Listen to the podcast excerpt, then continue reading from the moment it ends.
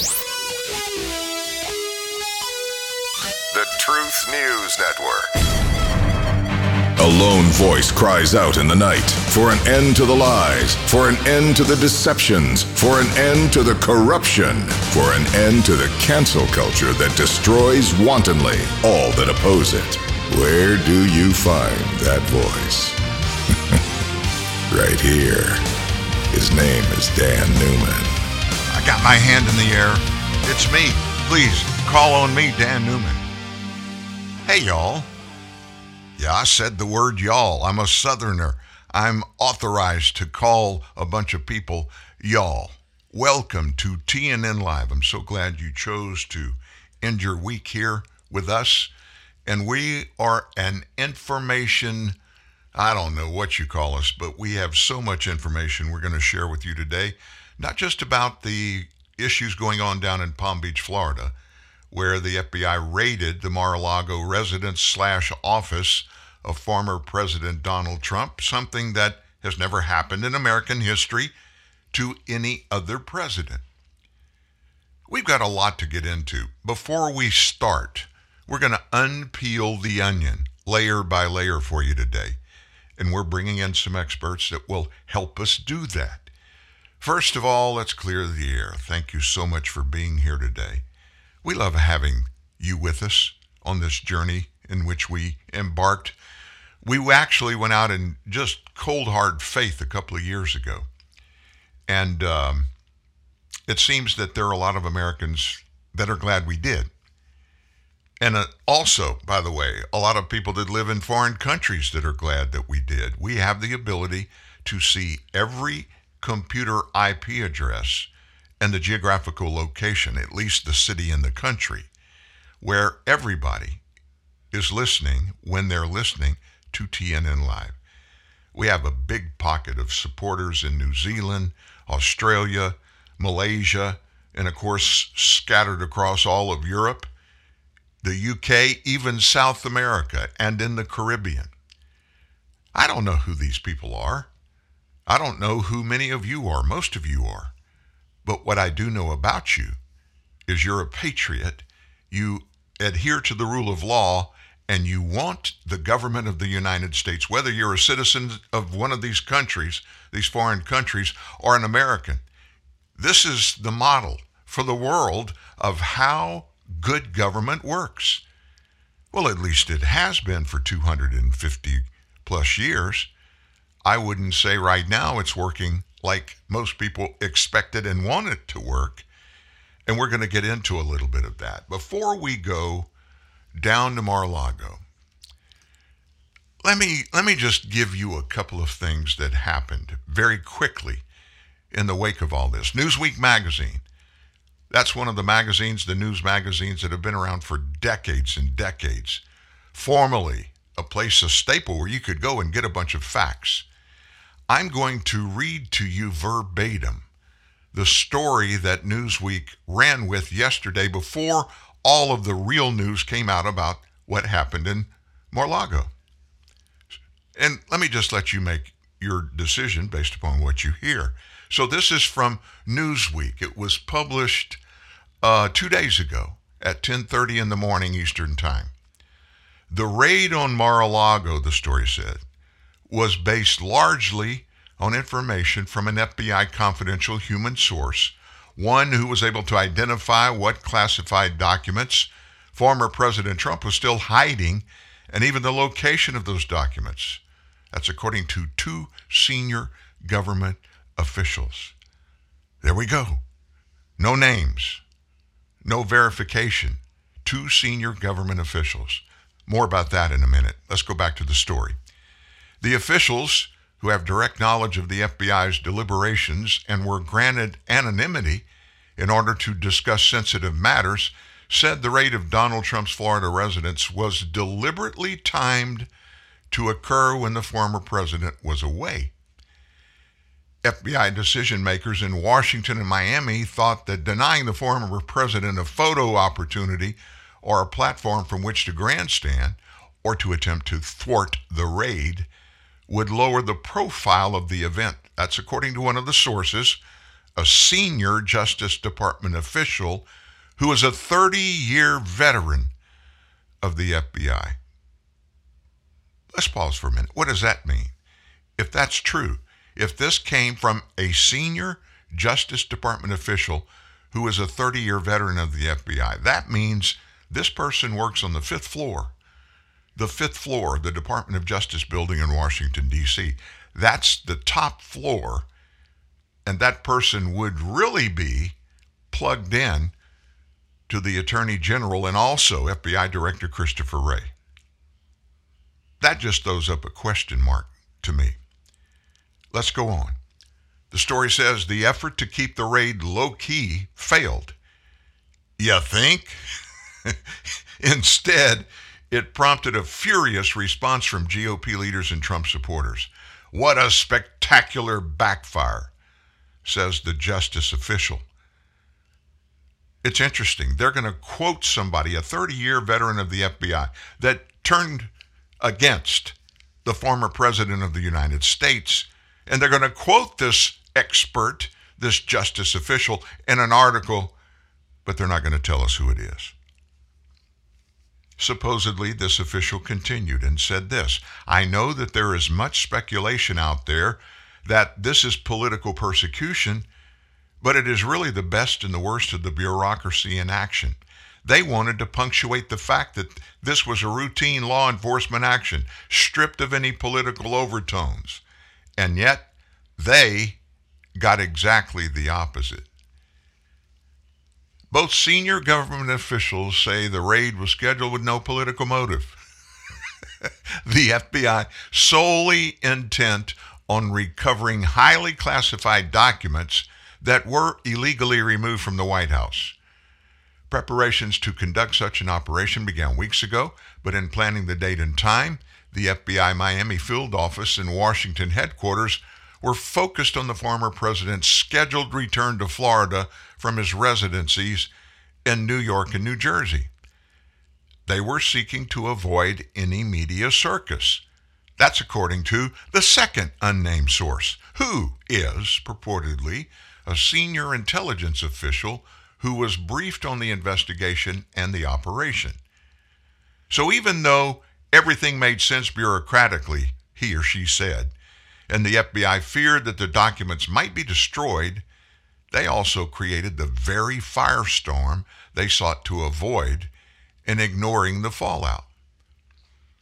And then it goes into actually what happened on Monday morning early, about the FBI agent showing up at Mar-a-Lago. And here's the final paragraph. The act establishes that presidential records are the property of the U.S. government and not a president's private property, put in place after Watergate to avoid the abuses of the Nixon administration. The law imposes strict penalties for failure to comply.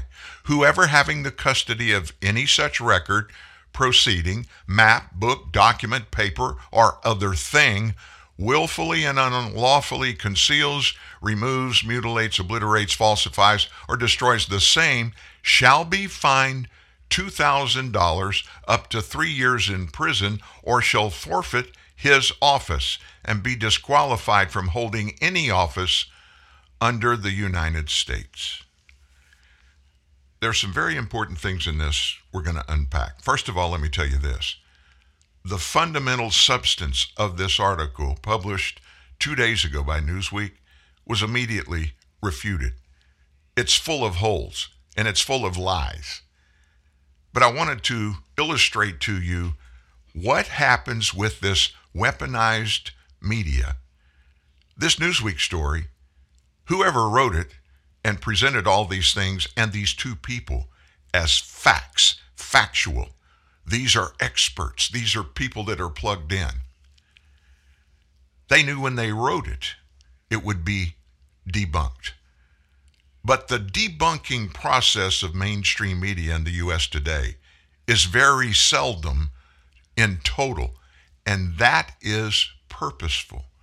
They know there'll be 20, 30 million people that see or read the original story, and if and when they come back later, and they have to say, hey, in that story we published on the 10th, we had three or four little issues in it, and we want to correct it.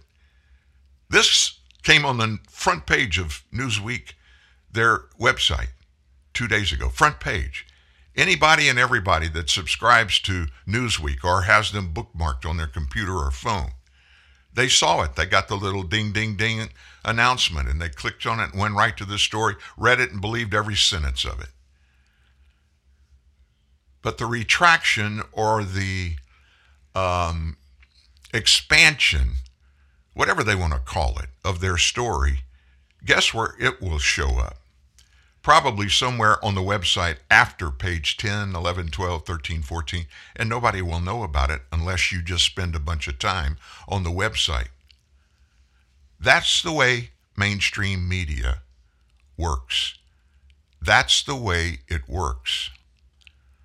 Now, let's start here. I'm going to tell you something that probably will blow your mind. This act, this protection, this act that was put in place after the Nixon administration, what this group is for is to any time and every time an administration is completed and the guy or the woman in the White House, they're going to move out. Obviously, there are a lot of documents that have been perused, have been saved, have been stored in the White House. Much of that is obviously the private or personal property of the executive, the chief executive, and his family members. They don't just stop living lives. You don't. If you, when you move into 1600 Pennsylvania Avenue. So at the surface of the authorization of the 1978 Presidential Records Act, which, by the way, please know this, it's not been tested constitutionally, but it could very well happen. You'll understand why in just a moment.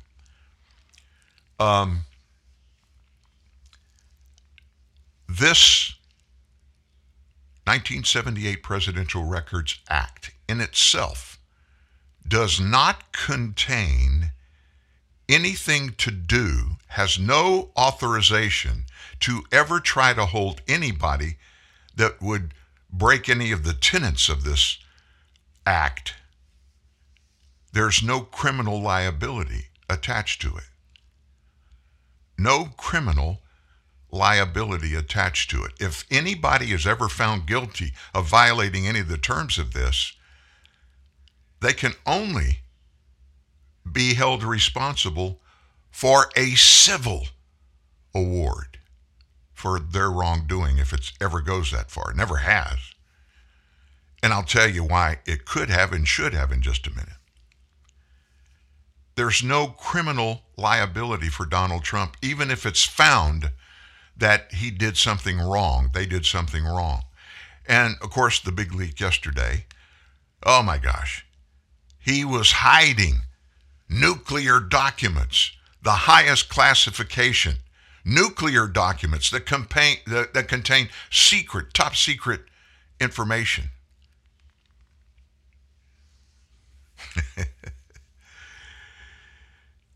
Of course, President Trump, as he always has so succinctly done, well, not always, he finally figured out that his knee-jerk reaction, screaming and hollering at the top of anything that happens bad, it's not nearly as effective as the way he has responded to this.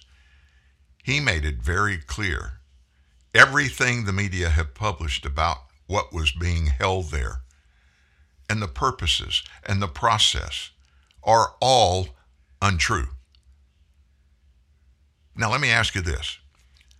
You've got two big-name people in the Department of Justice involved in this. Who are they? Two top people. Christopher Wray, director of the FBI, and Merrick Garland, the attorney general. And Merrick Garland, in his little 3-minute speech yesterday, not Monday, not Tuesday, not Wednesday, but not until Thursday, did he come out after all the furor across the nation and the world. I mean, we played on our show here from Australia, a news report, what Australian people are saying about this thing. 4 days, Tuesday, Wednesday, Thursday. On the fourth day, he made a 3-minute statement, did not take any questions. And basically what he did, and I'm not going to play the whole thing. I've got one segment you're going to hear in just a minute. Basically what he did was pontificate, defend himself, a weak defense of people that work at the FBI, and basically setting up a case that Donald Trump is a criminal and Donald Trump lied. Have we ever heard that before? Has anybody in the Department of Justice or the FBI ever said that before? They would like for you and I to forget about how wicked, evil, and illegal many people in the FBI and the Department of Justice perpetrated over the 4 years of the Trump administration, months and months before he took the oath of office, and are maintaining that now. And none of them, not one, has been held accountable. What are you talking about the Justice Department doing? What about the Russia collusion story? What about FBI, even the director of the FBI, falsifying documents presented to a FISA court to justify opening the very thing that took $35 million, 3.5 years to resolve? What am I talking about? The Mueller investigation. It was all based on a fraud by the FBI. A fraud. And the fraud included doing all kinds of egregious things to a bunch of people in the Trump campaign, but not just that, to the president and his family members. That has never happened by any FBI or any Department of Justice until the Russia collusion story. They were complicit, the FBI was, in the Hillary Clinton involvement to produce a entirely false narrative, create a document. You'll never forget the name, the Steele dossier. Hillary Clinton paid for that dossier to be put together, knowing it was going to be a false document, and they didn't care. Why? Because Democrats are never held accountable by the Department of Justice for their wrongdoing, also criminal wrongdoing. In the case of former FBI Director James Comey, who violated classified document dissemination several times, and he bragged about it. James Clapper, former head of the Department of National Intelligence, that's a combination of all of our intelligence agencies, he lied under oath several times before Congress, as did John Brennan, former CIA director, lied through his teeth, lied in testimony before Congress that had nothing to do with Donald Trump. And then, of course, when the Trump thing came around, here he goes back and he lies. None of them held accountable. No Democrat held accountable, period. On the other side of the aisle, who do we have? Donald Trump, Republican Donald Trump. The fact that Donald Trump is a Republican is the sole reason he has been attacked since he came down the escalator with that gorgeous wife of his to say, I'm going to run for president in the 2016 election. It started then. It may have started before then. We don't know. But what do we know today? What do we know today? Let me tell you what we know today. Monday. Don't forget that day. Monday is when this all started, but this is not when it started. The previous week, it was revealed in a congressional hearing that FBI whistleblowers had evidence and came forward with the evidence that the FBI aggressively attempted and did a pretty darn good job of hiding the evidence in the Hunter Biden case and tried to stop the investigation from happening. That comes out in a congressional hearing, in a Senate hearing. Do you see any connection there? What is the number one rule when you're an evil person that does a lot of things. What are you taught in the very beginning of whoever you trust to teach you how to be a criminal?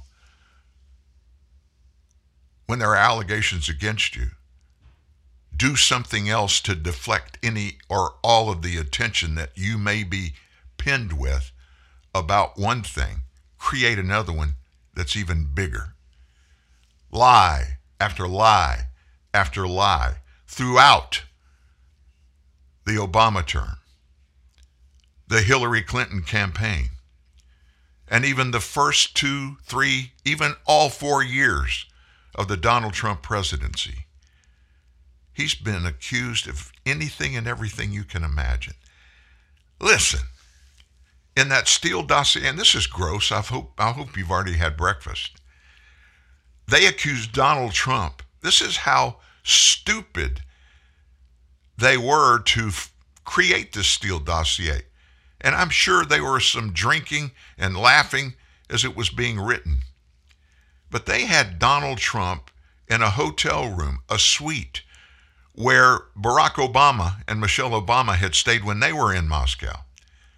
Donald Trump is in that room with nude prostitutes standing on the bed and urinating around the bed just because he wanted to rub something in the face of Barack Obama. That made national, international news.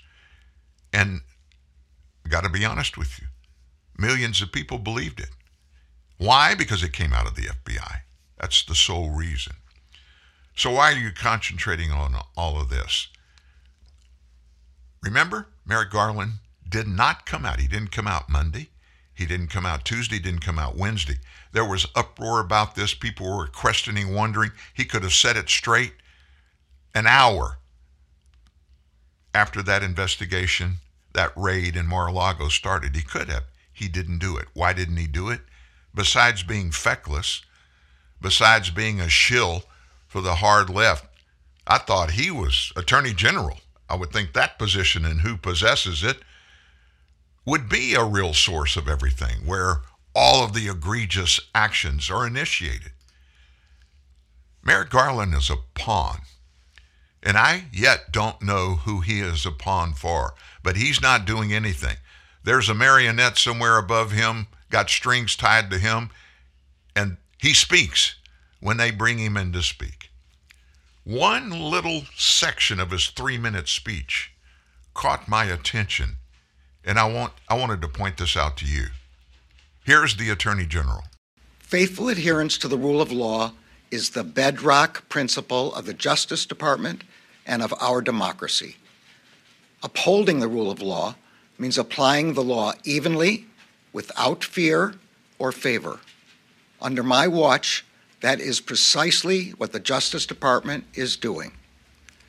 All Americans are entitled to the even-handed application of the law, to due process of the law, and to the presumption of innocence.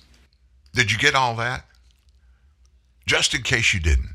Faithful adherence to the rule of law is the bedrock principle of the Justice Department and of our democracy. Adherence to the rule of law is the bedrock principle, he said, of the Department of Justice, the FBI, and everything they do. The rule of law, that's what we do. And later on, he got into the thing, how dare, and I'm paraphrasing, but how dare anybody think the FBI or the Department of Justice is partial, is politicized at all. We need to understand. We all need to understand what? Faithful adherence to the rule of law is the bedrock principle of the Justice Department and of our democracy. So if it is, let me ask you this, Mr. Attorney General. Bedrock, truth, principle, the rule of law. James Comey, when he was FBI director, he, violation of several federal codes, criminal codes, disseminated classified documentation to a friend of his.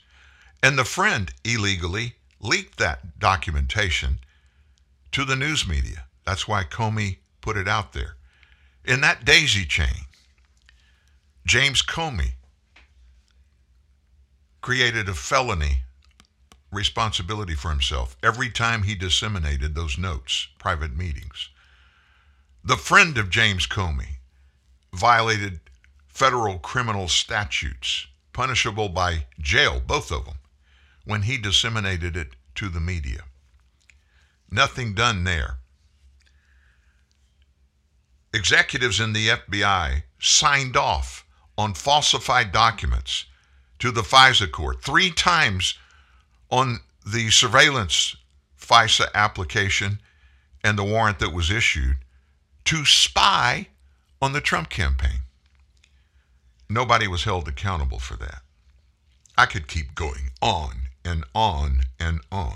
Not to mention Hillary Clinton violated all kinds of federal laws and dozens of times, hundreds of times, thousands of times. Every email that was written, sent, or received from that server that was in her private residence in Chappaquiddick, New York, Long Island, every one of those was a violation of federal statute, a felony violation of federal statute. And then, when it's all over and she got a subpoena for the hard drive on that server by the FBI, she found out what BleachBit is. It's a software program they scrubbed, they being her, I don't know which one, campaign, confidant, family, I don't know who did it, but they scrubbed that server of 33,000 emails. Each one of them was classified. Included among those were email back and forth with then President Barack Obama, who was sending and receiving emails to and from Hillary Clinton on that server. He knew the server was unclassified and was not registered, and anything that went to it or came out of it was classified, top secret stuff. Everything any president says, writes, and sends is the highest classification. Nothing was done to either one of them. Not a single thing. What's happening every single day at our southern border? What's happening there? Thousands, tens of thousands, hundreds of thousands, millions of foreigners are coming into our nation illegally. Some of them are caught and stopped, but according to federal law, there's a process with which anybody that breaks a barrier without an official invitation from our government to do so, each time, each one is violating a federal statute. And there are legal, written laws that contain what's supposed to happen to every single person that steps across our southern border illegally.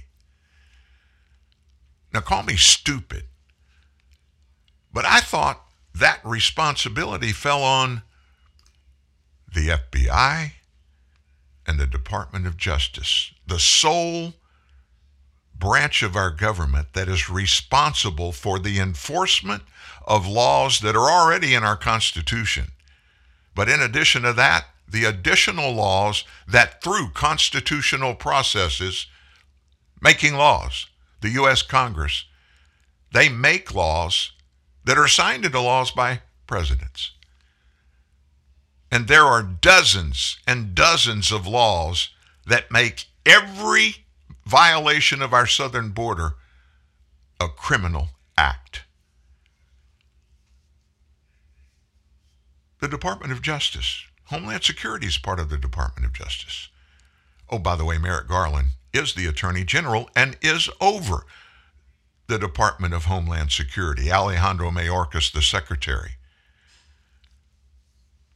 Has anybody in the Department of Homeland Security been held accountable for breaking these laws and suborning those illegals coming in? Has anybody held Alejandro Mayorkas responsible for suborning the breaking of these laws, making it easier, actually standing, not literally but figuratively, at the southern border and waving these people in.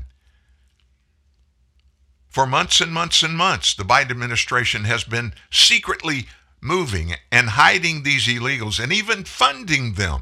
And they're funding them surreptitiously in a bogus fashion. They're not writing checks to these immigrants. They're signing contracts with NGOs, the Biden administration, the Department of Justice, are signing contracts with these people, funding them with billions of dollars to do what?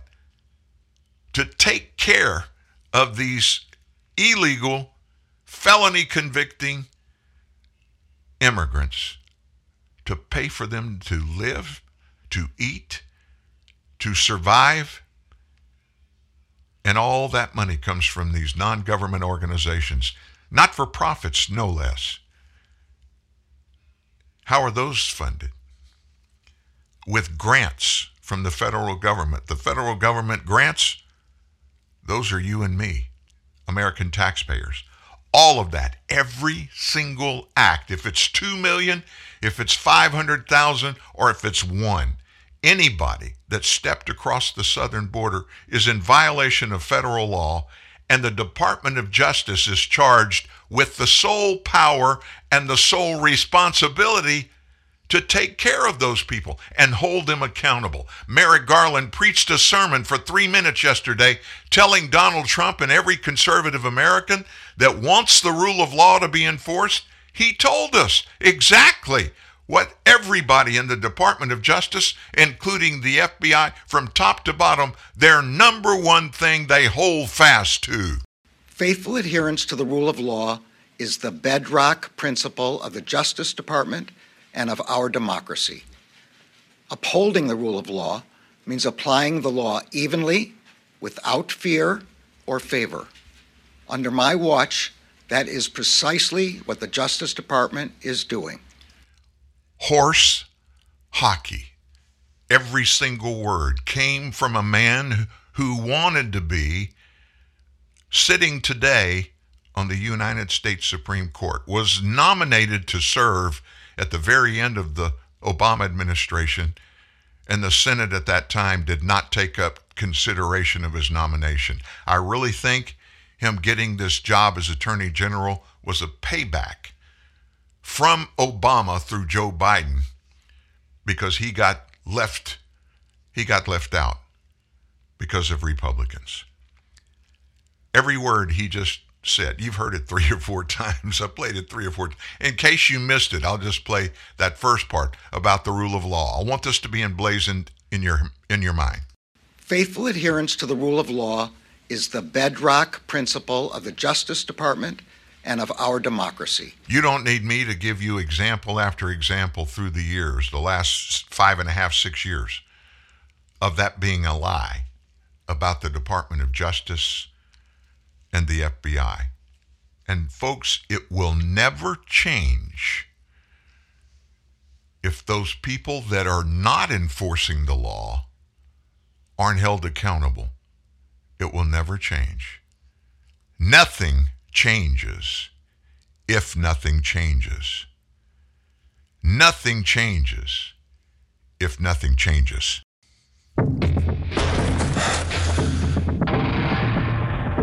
When playing football, you run up to 120 pitches. You work out 650 muscles. You withstand 3 times your body weight. You treble your adrenaline production. You raise your heartbeat to 180 times per minute. And in the end, you lose up to 3 liters of sweat for one goal.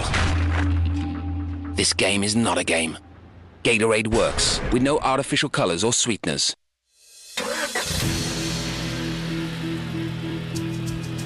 I passed through the trees. I leave behind the mountains. I wave in the air. I fly over the birds, and I wish when I complete my journey, I leave behind a better world. Honda Civic Hybrid, India's first hybrid car with iVTEC engine. Leave behind a better world.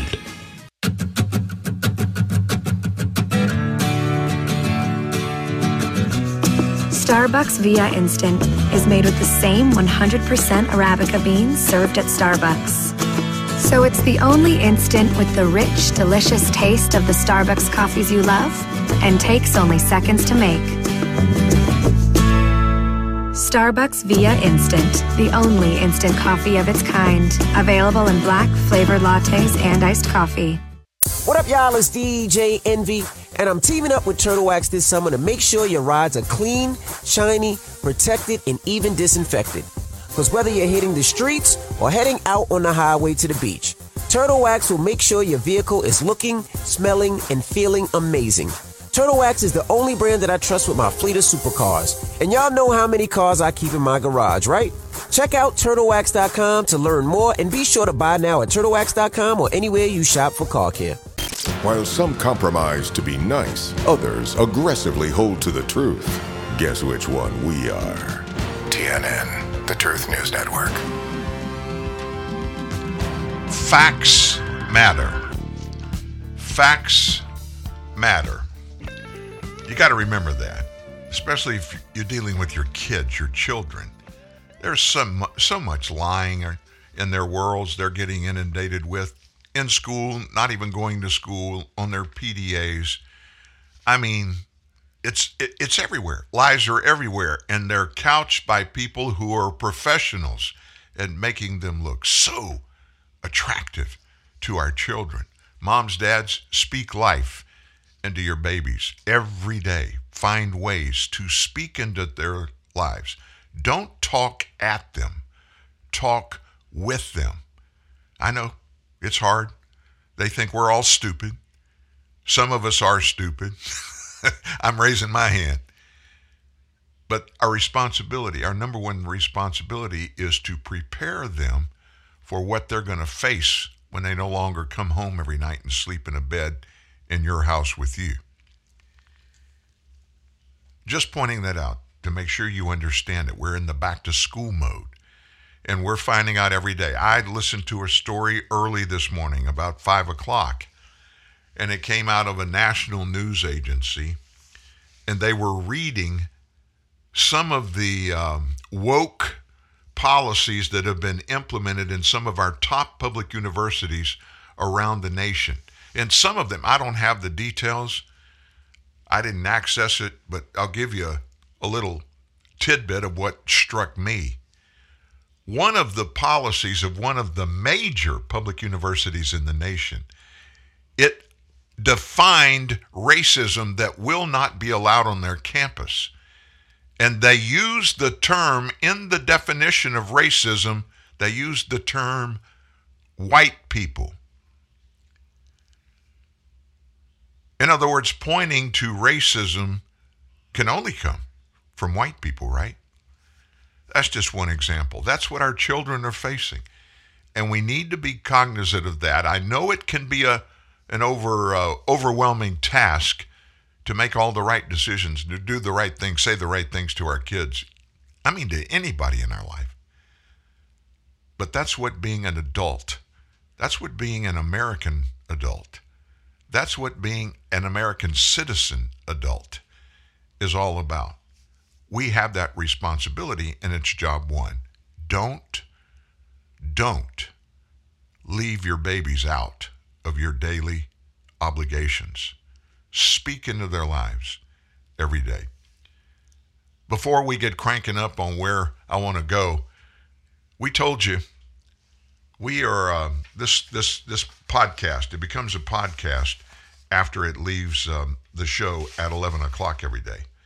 And it was picked up in the very beginning by Spotify, by Google Podcast, iHeartRadio, and several others. And I don't find out. I don't know about any of this happening unless one of you sends me a text or an email and says, "Hey, TNN Lives, it's on here." I never know it because it's distributed by a national podcast distribution company. And what they do is they'll send samples out to these hosting sites And if they choose to accept them, they'll just accept them and automatically get the feed the same time these others I told you are getting their feed. The new ones, Amazon Music, Samsung Podcast, a podcast source named Listen Notes that I've never heard of. And then there's a podcast index, which is a place that holds an index of all the national or the leading national podcast. And they picked up on that to add to, as I told you, Apple Podcast, Spotify Podcast, iHeart Podcast, TuneIn Podcast, Google Podcast, Stitcher, and even Facebook. So anytime you are somewhere in your car, you didn't get a chance to listen to a show, you've got easy access. Plus every single show, after the show's over, we post that day's TNN Live show at the bottom of the story that was published that day. Speaking of that, you need to read today's story. I wrote it, and I'm not asking you to read it because I wrote it. I'm asking you to read it because it's important. It's full of some things that you need to know about the FBI. Maybe I'll whet your appetite a little bit there. It's a big deal. There's a lot to it, so make sure you check it out. So everybody was waiting yesterday for the former president to go postal on Merrick Garland and the FBI. Donald Trump's been kind of calm through this. He's speaking through those who work for him, and he's not grabbing a microphone or TV camera and going nuts like he did one or two times previously, right? So after the judge, and it wasn't a judge, it was a magistrate, which I don't quite understand that. Maybe we'll get the gist of that today when that information comes out.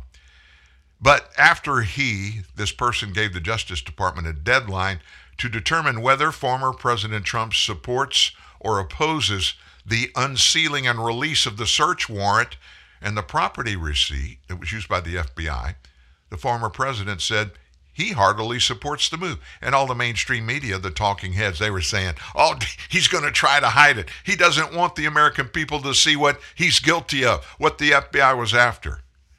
This is a quote from Donald Trump. Release the documents now, exclamation point. And he posted that on Truth Social, his social media platform, at 11:40 p.m. yesterday. In a pair of his posts, Trump called the raid un-American, unwarranted, and unnecessary, and said he approved of the immediate release of the warrant. Not only will I not oppose the release of documents related to the un-American, unwarranted, and unnecessary raid and break-in of my home in Palm Beach, Florida, I'm going to set further by encouraging the immediate release of those documents, even though they have been drawn up by radical left Democrats and possible future political opponents who have strong and powerful vested interest in attacking me, much as they have done for the last 6 years. Okay, that's the Trumpsters' stay on this. Something else, it struck me in the middle of the day when Monday we knew it was going on.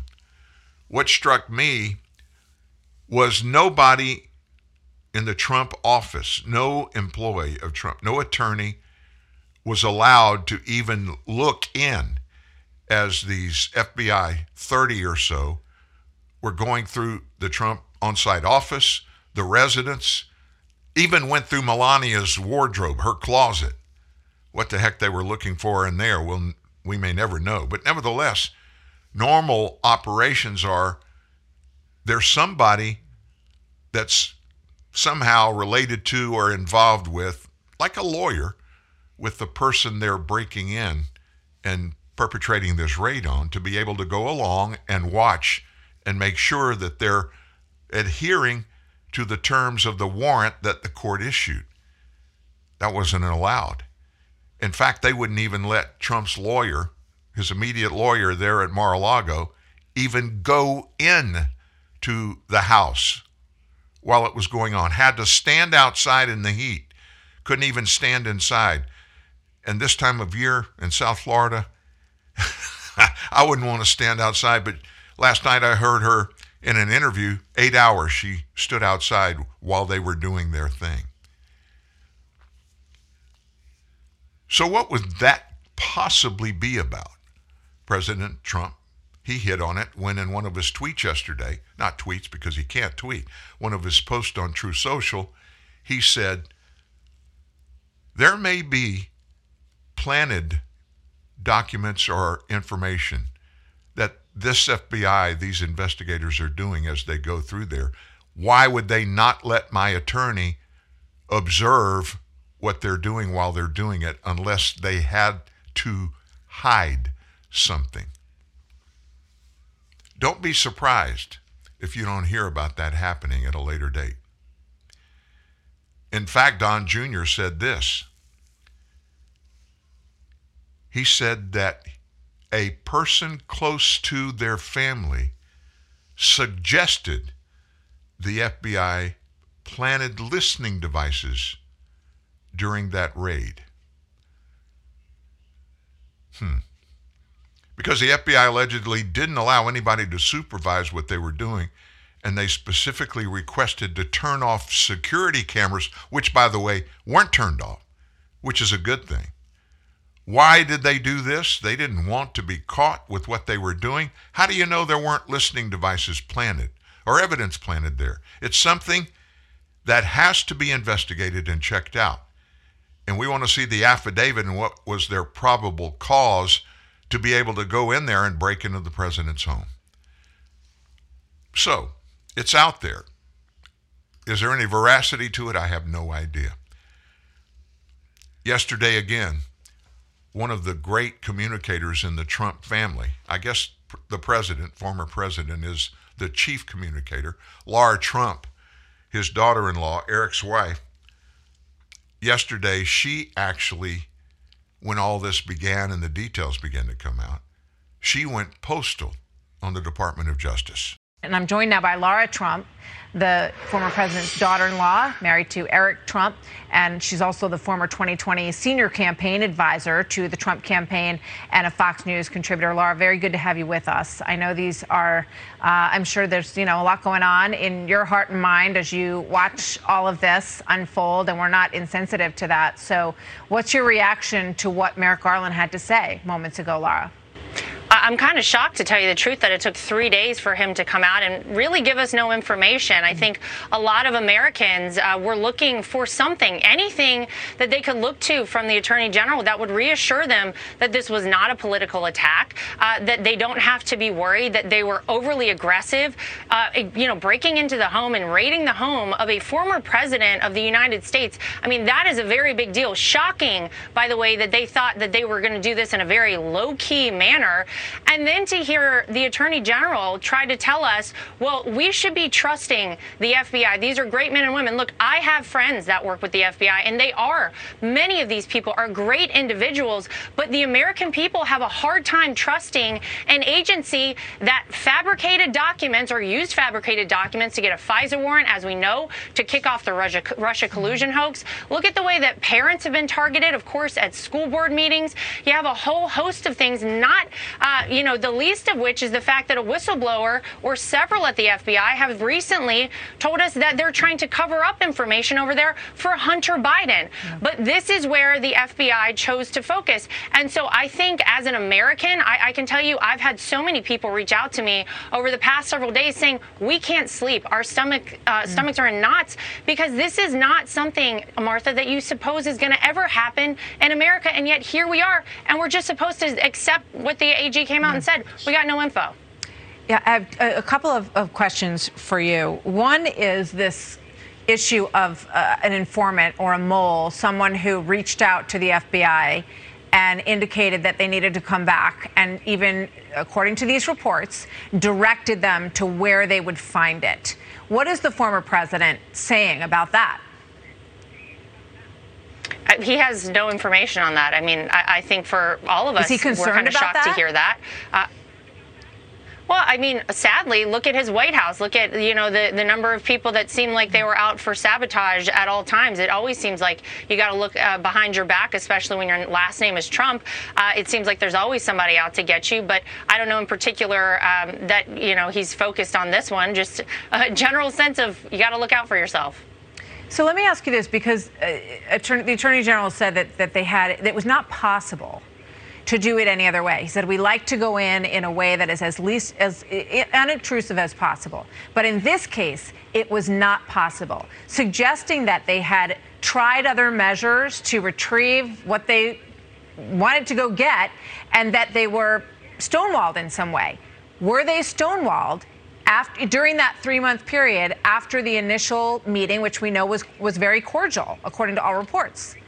Not to my knowledge, no. In fact, the last word spoken on June 3rd when the investigators came in is they were told, anything you need, let us know, by my father-in-law, verbatim. About a day or so later, they received a call asking them to padlock that office that had the information, the files in it that they were interested in. They followed that, you know, to a T.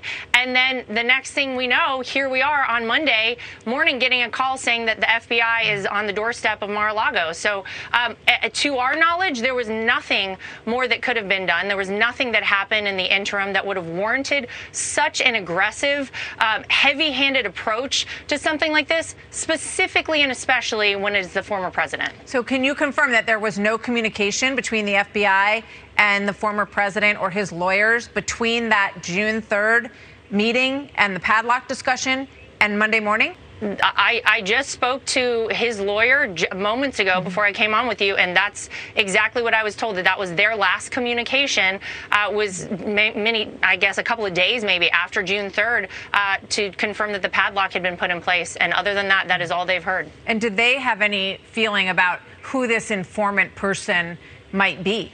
No, I mean, I think that's news to a lot of people, and I don't even know that that's the case, to tell you the truth. I think that's maybe a bit of hearsay. I think the FBI maybe kind of alluded to that, but to our knowledge, no, there's no one of concern. There's no one that we would even consider would have anything to say, because quite frankly, we don't even know what they would say. And how would you characterize how the former president is doing? Is he nervous, concerned, anxious about this or not? I don't think he's specifically anxious about this. I think it's just an overall feeling that, you know, where are we in the United States of America when this sort of thing could happen? You know, your two previous guests, I think, laid it out pretty well. But you look at the fact that, man, look at the Bidens, look at the Clintons. They have a history of criminality, of covering it up, and there is absolutely nothing done to them. Why is it that is only the Trump family and Donald Trump that seems to continue to have these witch hunts against him, and he's constantly attacked? I mean, we know that from the day he came down the escalator and said he was running for president of the United States. So I think it's just an overall feeling of more of the same. And sadly, maybe you kind of get used to it at a certain point, not that anyone ever should, but it's really concerning that this sort of thing is able to take place in America, because it's something that we expect to see in a communist or a third world country. Well, you're not alone in that feeling, that's for sure. So before I let you go, any impact on his decision-making process and when he may announce that he is likely or is going to run again? What's the impact of all of this on that? Well, I think he knows what he's going to do. I think, look, for Americans, this just solidifies a lot of enthusiasm behind Donald Trump, because I think a lot of people at this point feel like, you know, he's been given such a raw deal so many times. Look at the incredible things he actually did when he was president of the United States, with so much scrutiny, with so much incoming, with so much pressure on him. He got so many great things done. Man, do we need Donald Trump back now more than ever. This country is in a really dire situation. I think they know he's the guy that can get it done. So I think people now more than ever want Donald Trump to run for president in 2024. This just solidifies a lot of support behind him as far as I'm concerned. Laura, thank you. Laura Trump, always good to talk to you. Thank you very much for joining us. That last segment that Laura Trump spoke about what Donald Trump has done, what Donald Trump has did when he was president. I want to point something out. Nobody that has half a brain could argue that Donald Trump did not do more in the way of policies, getting legislation passed, that there's nobody in recent history that did more than Donald Trump did for the people. Very obvious, very specific things that Americans saw in their lives during his 4 years. Nobody can argue that. But here's the thing that a lot of people are missing. Instead of looking at how Donald Trump did all those things that were so good, the opposition doesn't want to go there. They have a lot of power. We see that. Look what happened during his presidency. We talked about it. You've heard all about it. The Mueller investigation, impeachment 1 and 2, and all those things. That was abuse of power that the left had, already had, and have had for a long time. Now, let me tell you the difference between Donald Trump as the business tycoon and, say, Joe Biden, the consummate lifer politician in Washington, D.C. Let me tell you the fundamental difference in thinking between that pair of people and also between other conservatives and other leftists. I'm going to liken it to what we do down in South Louisiana. We crab. And how do you hunt for crabs? How do you fish for crabs? You create a crab trap, which is basically just a wire, square, or longer than it is high. And it's nothing very spectacular. It's just kind of like wire stretched around a frame. And in the top of it, there's a hole, pretty good-sized hole. And what that is for you to put bait in it. What do you bait for crabs? Usually something like chicken necks, gizzards, or whatever. And you just drop that into this trap. Lower the trap down into the water where you're pretty sure the crabs are and wait. Of course, crabs are always hungry. They smell that. I don't know how they do, but they smell that meat in the water from wherever they are. They find their way to the crab trap. They find their way to get up and crawl inside through the hole, go down inside, and they have themselves a meal. But they're very seldom doing that solo. Other crabs are doing the same thing. Before very long, there are 4 or 5 crabs in that crab trap. So what you do, what I've seen myself personally, is you take that trap out of the water, and if you set it on the ground and just sit there for 5 or 10 minutes, you'll find one crab that figures, hey, I can get out of this. Climbs up the side of the trap, across the top, but he never gets out. As he's getting to the hole and is about to pull himself to freedom, there's always 1 or 2 or 3 crabs down below that reach up and pull him back down.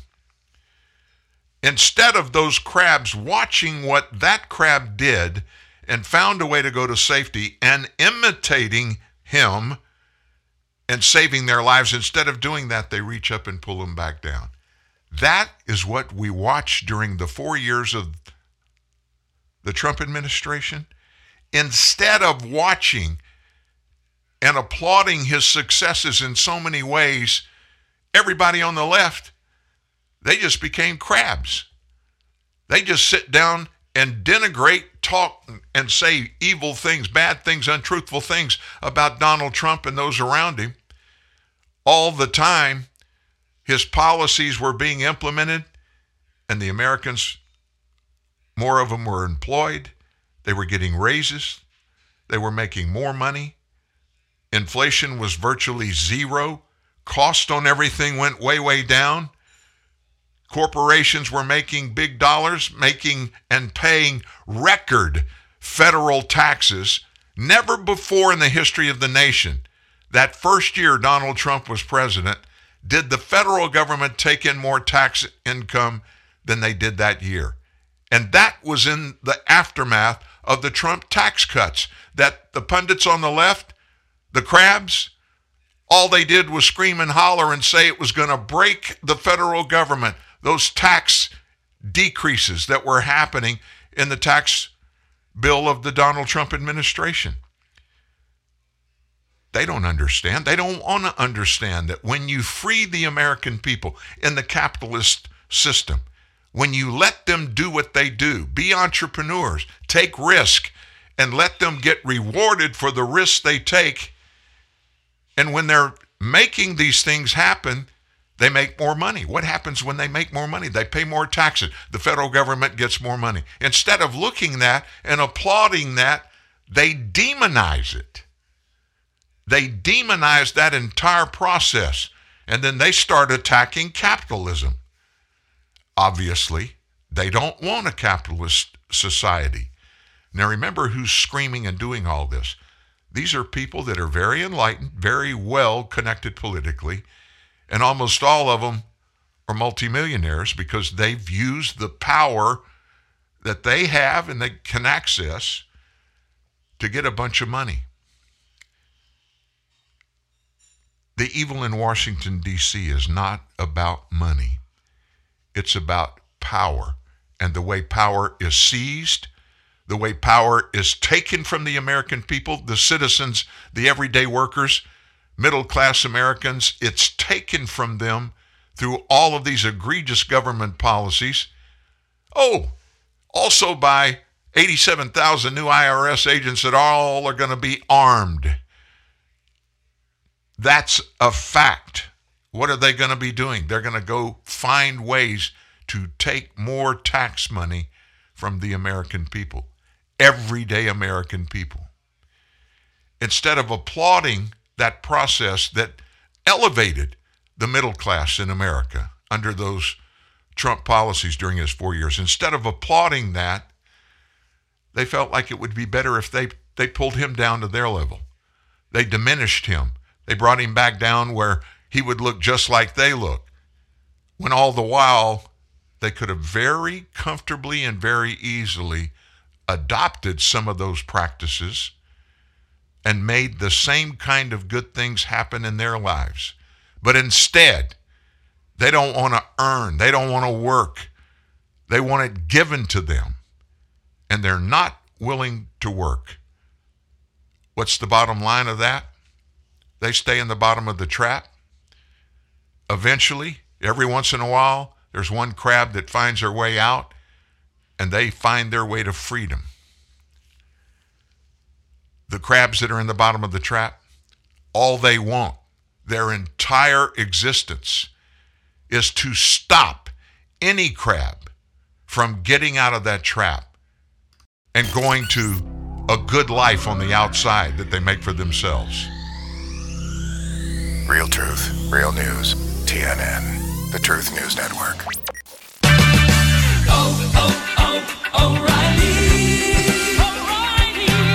We may not be able to lower the cost of gas, but we can do something about how many miles you will drive per gallon. Stop by your local O'Reilly Auto Parts store today and let us help you increase the performance of your car or truck. Simple things like replacing your air filter, changing worn-out spark plugs, and using fuel injector cleaner can add up to better fuel economy and big savings. There's an O'Reilly Auto Parts store close to you that has the name brands, low prices, and people who can help. Restore lost fuel economy and eliminate rough idle with Lucas Fuel Injector Cleaner. Right now at O'Reilly Auto Parts, by two and get one free. Lucas Fuel Injector Cleaner quickly cleans clogged injectors to increase fuel efficiency and help your vehicle run smooth. Lucas Fuel Injector Cleaner, buy two, get one free at O'Reilly Auto Parts. Better parts, better prices every day. Limit supply. See store for details. O'Reilly.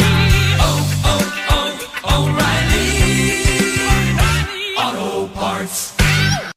Hi, this is Jack, founder of Jack in the Box. Is the caller there? Mr. Box, Douglas Gopperts from Burger Week magazine. Oh, hey, Doug. Doug's a respected fast food critic. I recently dined on your sourdough Jack combo. And? Perfection. The cheese, the jumbo patty, the golden sourdough bread, the French fries.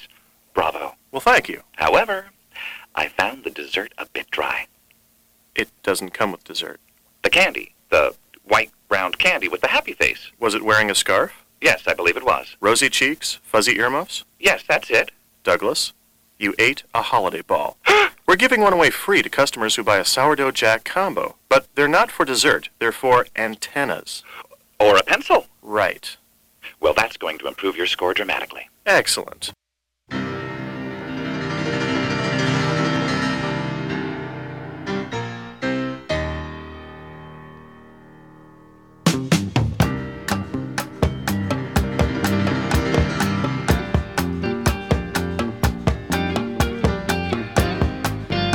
Planned. I let that song play out The name of the song is Backstabbers. That's kind of appropriate to what we're talking about today. I want to get back to it. We're not going to spend but another 10 minutes or so on the debacle at Mar-a-Lago. A couple of other things, and then we're going to move on. There are some other important items in the news you need to know about. So prior to that raid on Monday, a whole string of whistleblower reports alleged that senior officials at the FBI had been showing for years a pattern of bias in the way they handled politically sensitive investigation, and also reclassified cases with no justification. And why would they do that? To substantiate the White House's public narratives on crime and extremism.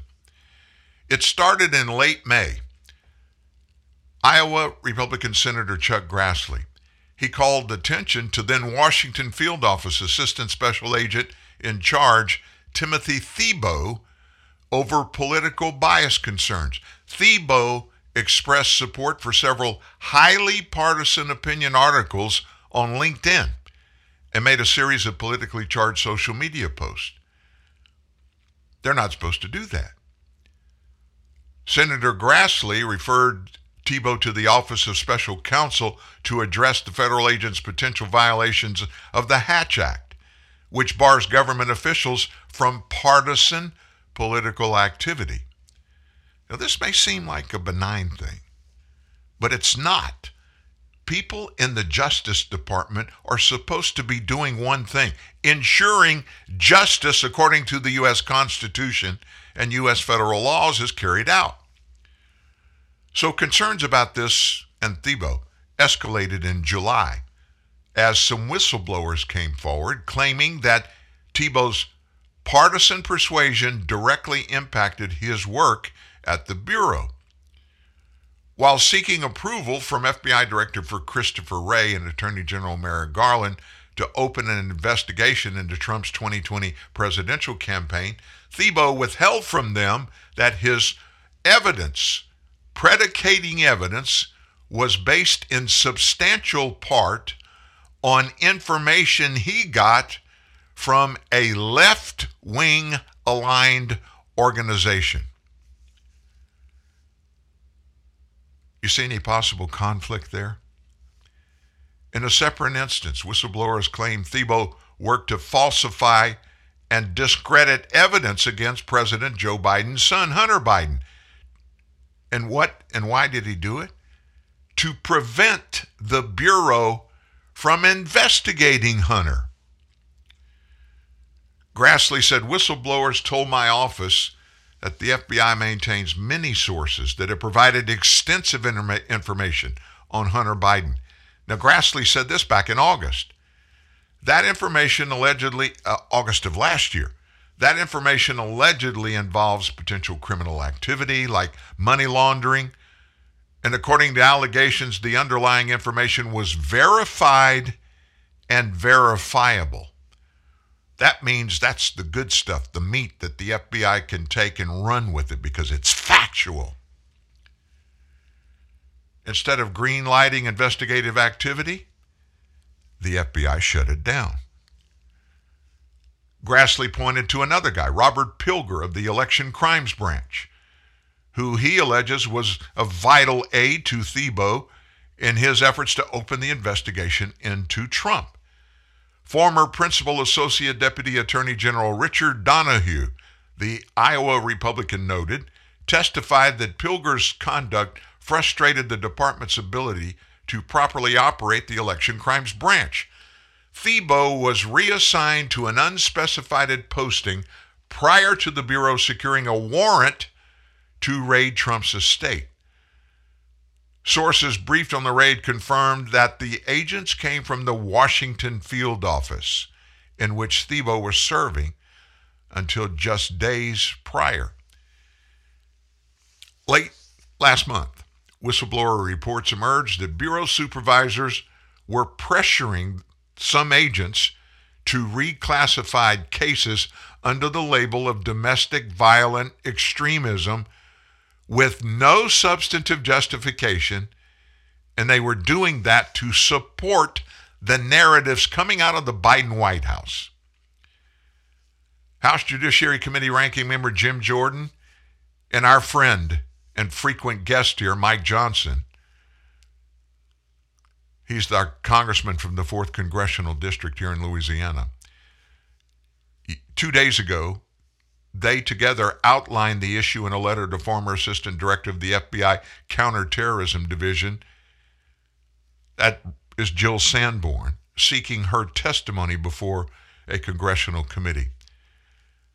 Citing remarks from the Homeland Security Secretary Mayorkas, the pair noted the Biden administration has ranked domestic violent extremism as the number one threat to the United States.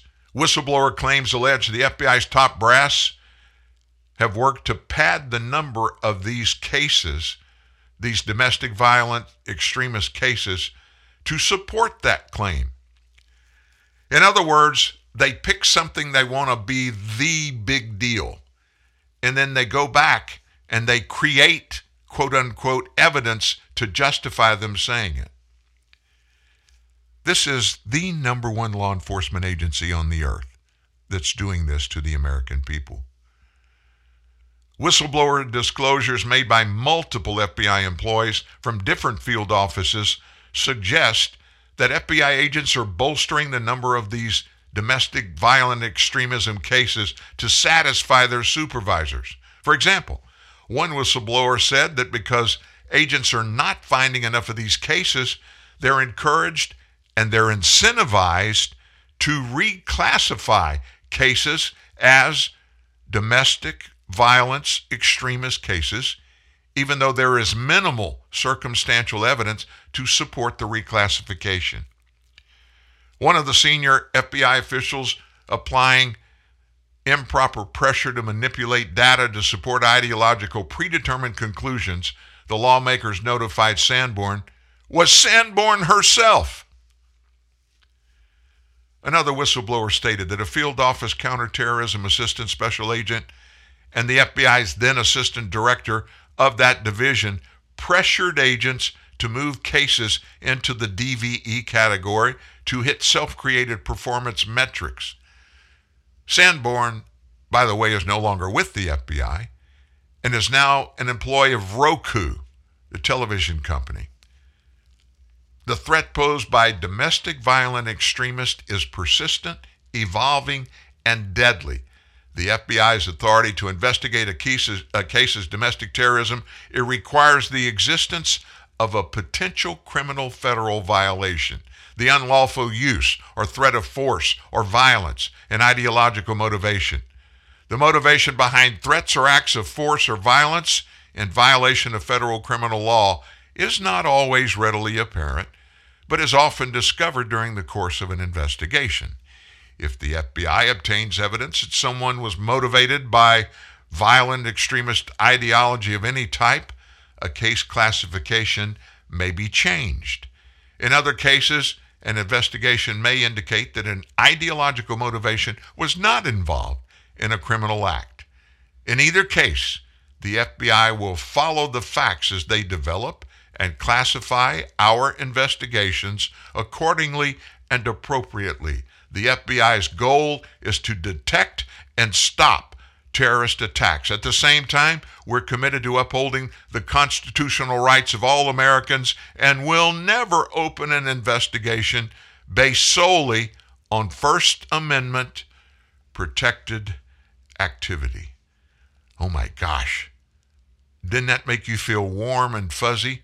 That along with what Merrick Garland said yesterday? Faithful adherence to the rule of law is the bedrock principle of the Justice Department and of our democracy. So we have Merrick Garland's Department of Justice, and we have Christopher Wray's FBI. Let me tell you how they're operating today. Almost identical to the Soviet Union's KGB when Vladimir Putin was in that intelligence community, the most egregious in world history.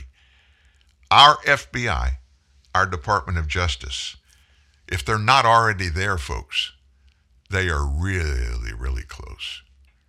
Really, really close.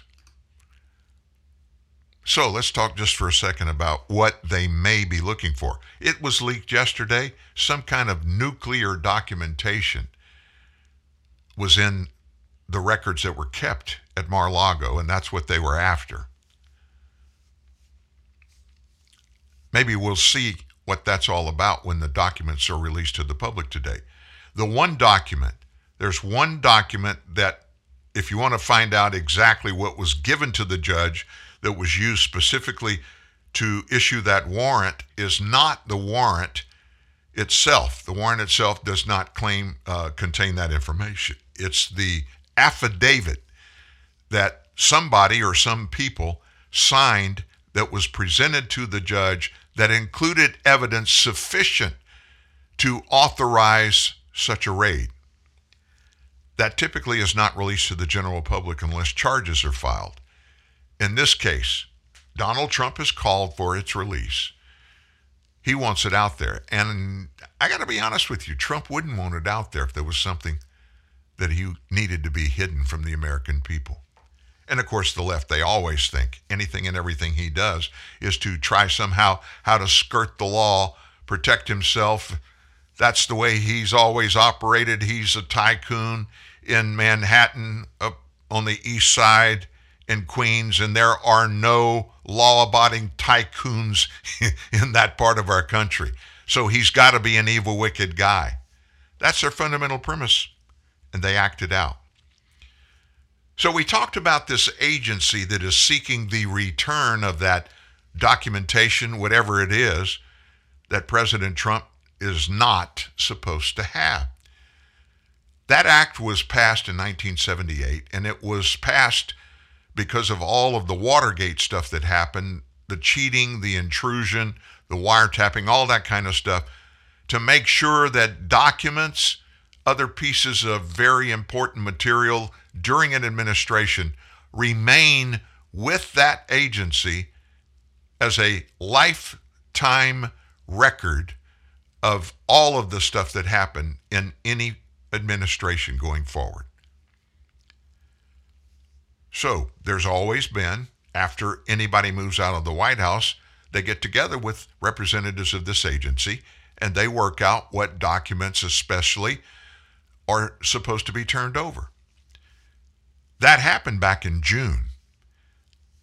They got together with the president and his lawyers, and they came up with 15 boxes of documents that this agency thought they wanted, and the Biden administration, his people, turned it all over. And everybody in the Trump administration, when this all started on Monday, they said, we've never heard from him again. And you can't keep those documents. It's a crime.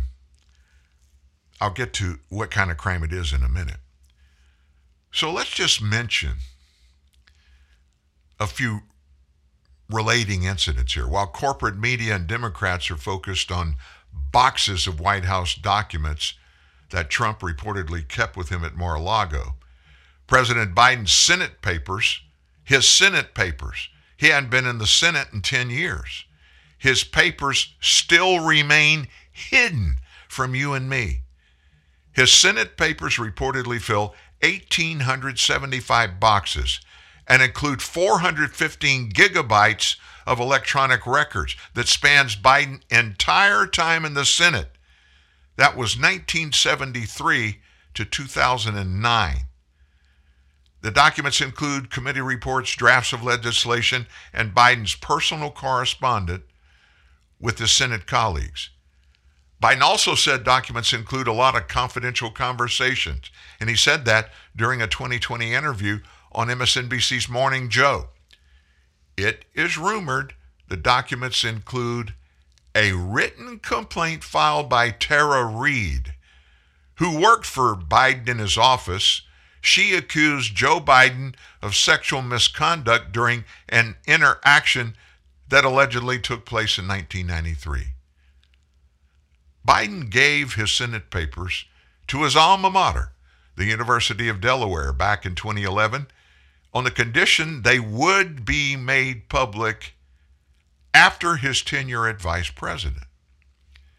However, the University of Delaware changed the paper's release date one day before Biden announced his 2020 presidential campaign. Instead of a December 31st, 2019 release, the papers will not be released until 2 years after Biden retires from public life. However, the university provided no definition for what it considers to be public life, leaving the final release date unknown. The president claimed the papers could not be released during his presidential campaign, despite calling on former President Trump to release his sensitive financial information. Law for me, but not for thee. Every president that leaves office, they turn over all this stuff, right? Joe Biden didn't. He wasn't president, but he was vice president. He didn't. Guess who else didn't? Barack Obama. Listen to this one. If you haven't heard this, this will fry you. Barack Obama, when they met with this group to turn over documentation, Barack Obama informed them, I'm not turning anything over. Why, Mr. President?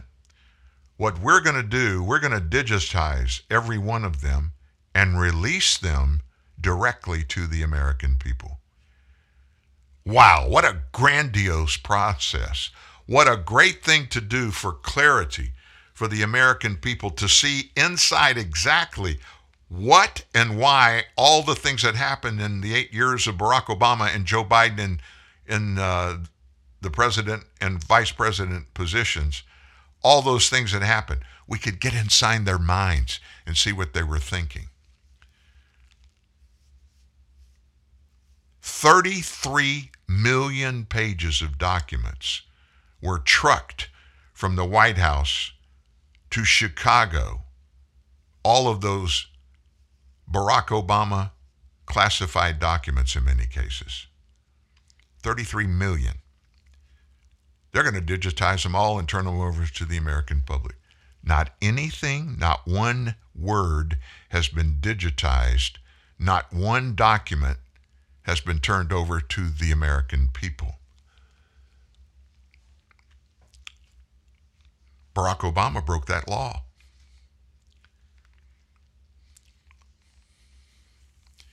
Just pointing things out that just don't sit well. I'm sure you heard about after this thing happened Monday night that a crazy guy decided to get in a gunfight, and it has to do with his anger, angst, whatever you want to call it, for this raid on President Trump's house. This all happened at a FBI field office in Cincinnati yesterday. This guy, he just went nuts, and he was calling on everybody to attack people in the Department of Justice and FBI. The man was ultimately killed in a gunfight. That's a sad case. Thankfully, nobody else was hurt. But it didn't take long for Democrats to weaponize this entire thing. And one of their projects, they're trying to get him stuck out in the forefront of the American people to try to legitimize a California representative named Eric Swalwell. He's kind of disappeared. They've actually been keeping him in the closet, I think.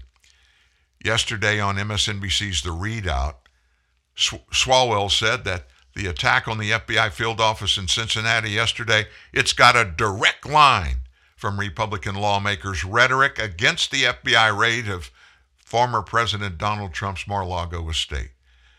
Swalwell said it's sickening where we have arrived. We used to say somebody's going to get killed. Well, people died on January 6th.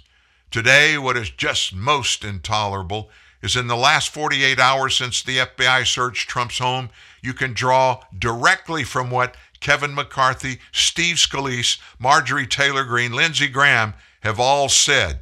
The threats against law enforcement, the lies that they told about law enforcement, and what this individual posted online before he took up arms against the FBI.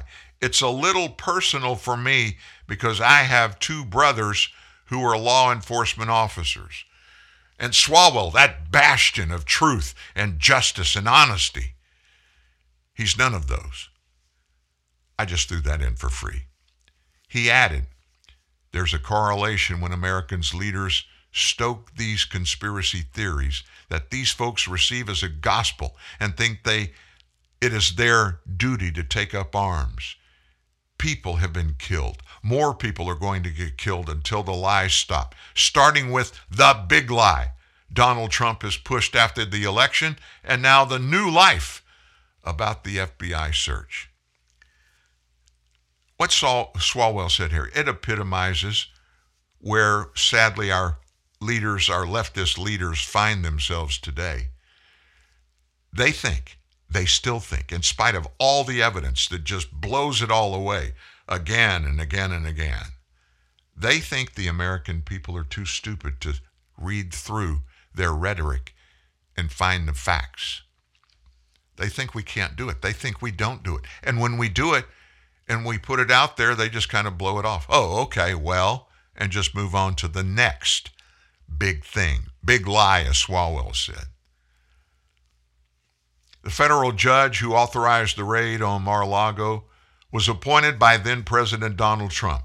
That, along with that Newsweek article that we began the show with today that was debunked from top to bottom, this was all over the news Wednesday and Thursday. It was one of a Trump judge appointments who authorized the raid. That's false. Magistrate judges are not appointed by any president. They're appointed by other federal judges. So Thursday, that claim went viral online. As of 10 a.m., it was the highest velocity post in the U.S., meaning it was being shared rapidly, according to leading social media and analytical company Newsweek. The lie? The federal judge who authorized the raid on Mar-a-Lago was appointed by then-President Donald Trump. And the post was an image of a tweet by left-wing activist and podcast host Andrew Wortman, who has been claiming on Twitter that the U.S. Magistrate Judge Bruce Reinhardt was appointed by Trump.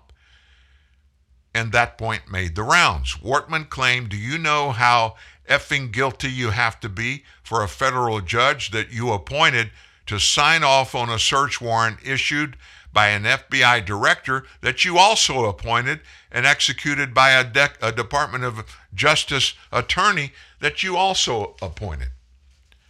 Now, there's a bunch of errors in the statement. The FBI does not issue search warrants. Neither of the U.S. attorneys for the D.C. or the Southern District of Florida, the only two jurisdictions related to the search, none of them were appointed by Trump. In addition, recent history has shown that the mere fact that a judge signs a warrant, like a fraudulently obtained FISA court warrant to spy on Trump aide Carter Page back in 2016 and 17 over the so-called Russia collusion, none of that is not proof of guilt. Wortman includes the fact that he supports Black Lives Matter in his Twitter profile. Black Lives Matter holds that many law enforcement actions are based on false premises, and the judges, police, and prisons are motivated by prejudice instead. Reinhardt wasn't appointed by Trump. Magistrate judges, who were functionaries of the federal district courts, are appointed by other federal judges. And there's an explanation of the job of magistrate judges. I'm not going to get into that.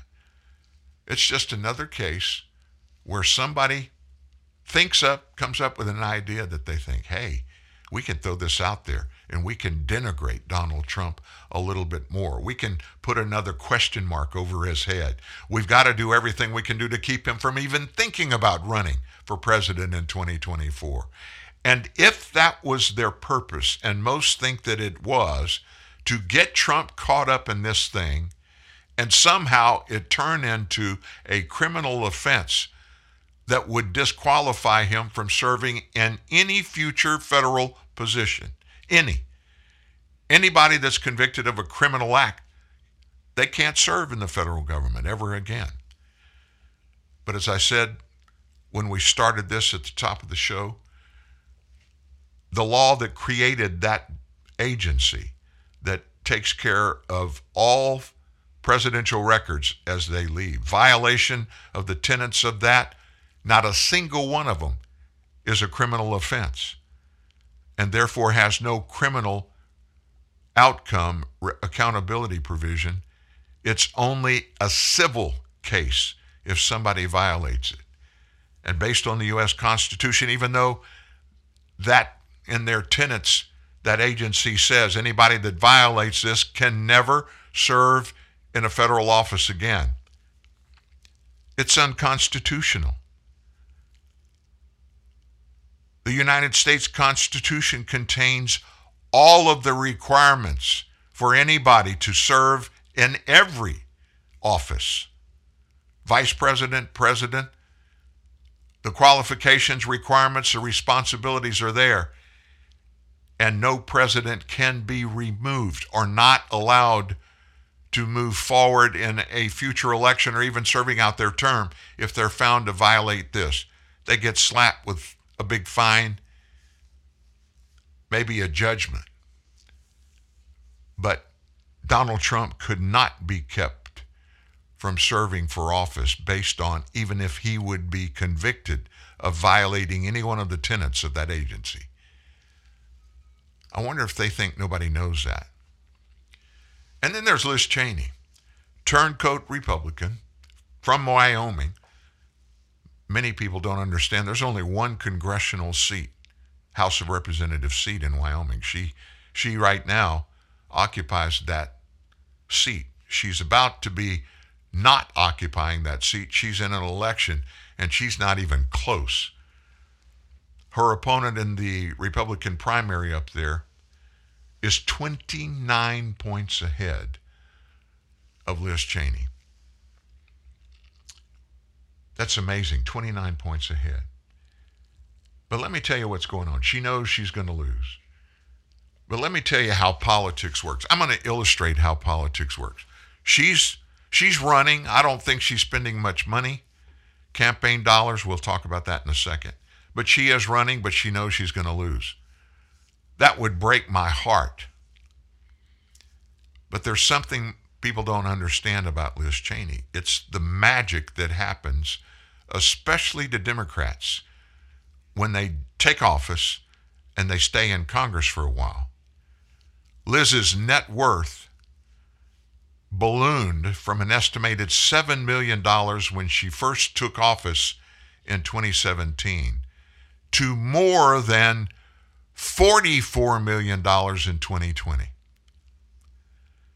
Depending on where she falls in the ranges in her latest financial disclosure forms, that could be as much as a 600% increase in her net worth in just a few short years.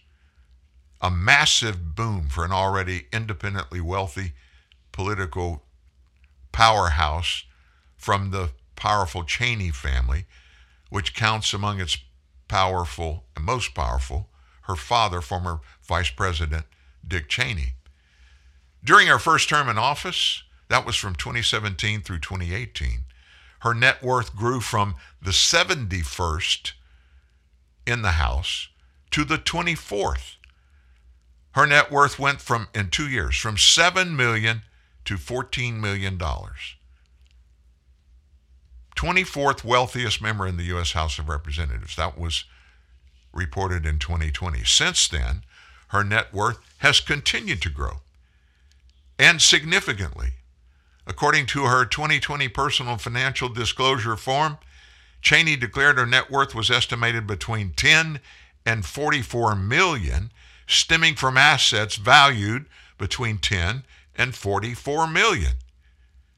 She reported no earned income, gifts, or transactions. Yet, Cheney declared she held 3 posts, which include a trustee position at the University of Wyoming, a member of a holding company, and what appears to be her family's trust. These financial disclosure documents, they're reported in ranges. No, you never get, a real accurate, here's the amount. So it's unclear at this time exactly how close she falls to the top of the broader range, but even if her net worth is lower end, she still significantly increased her net worth while she was in office. Where does it come from? Well, it boosted, her net worth boosted amid political controversy about how some congressional members have enriched themselves while American workers don't have the same access and don't have the connections. The median American household net worth is $121,000 right now.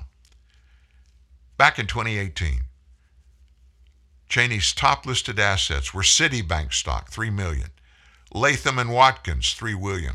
Latham & Watkins is Liz Cheney's husband's law firm, by the way, where Philip Perry, Cheney's husband, has been a partner since she was elected to Congress in 2017. According to Cheney's 2020 personal disclosure, Perry has an equity ownership in the firm worth between $1 million and $5 million. His firm has advised, listen to this, a Chinese Communist Party technology company named TME and also Exelon Corporation.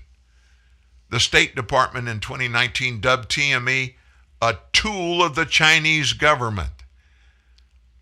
According to the Wall Street Journal, back in 2011, Exelon agreed to provide consulting and training services to an arm of the state-owned China National Nuclear Corporation.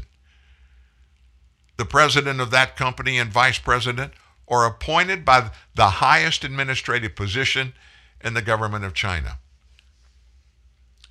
So his law firm has serviced Chinese clients. Cheney has sat on the Armed Services Committee with many powerful subcommittees dedicated to national security.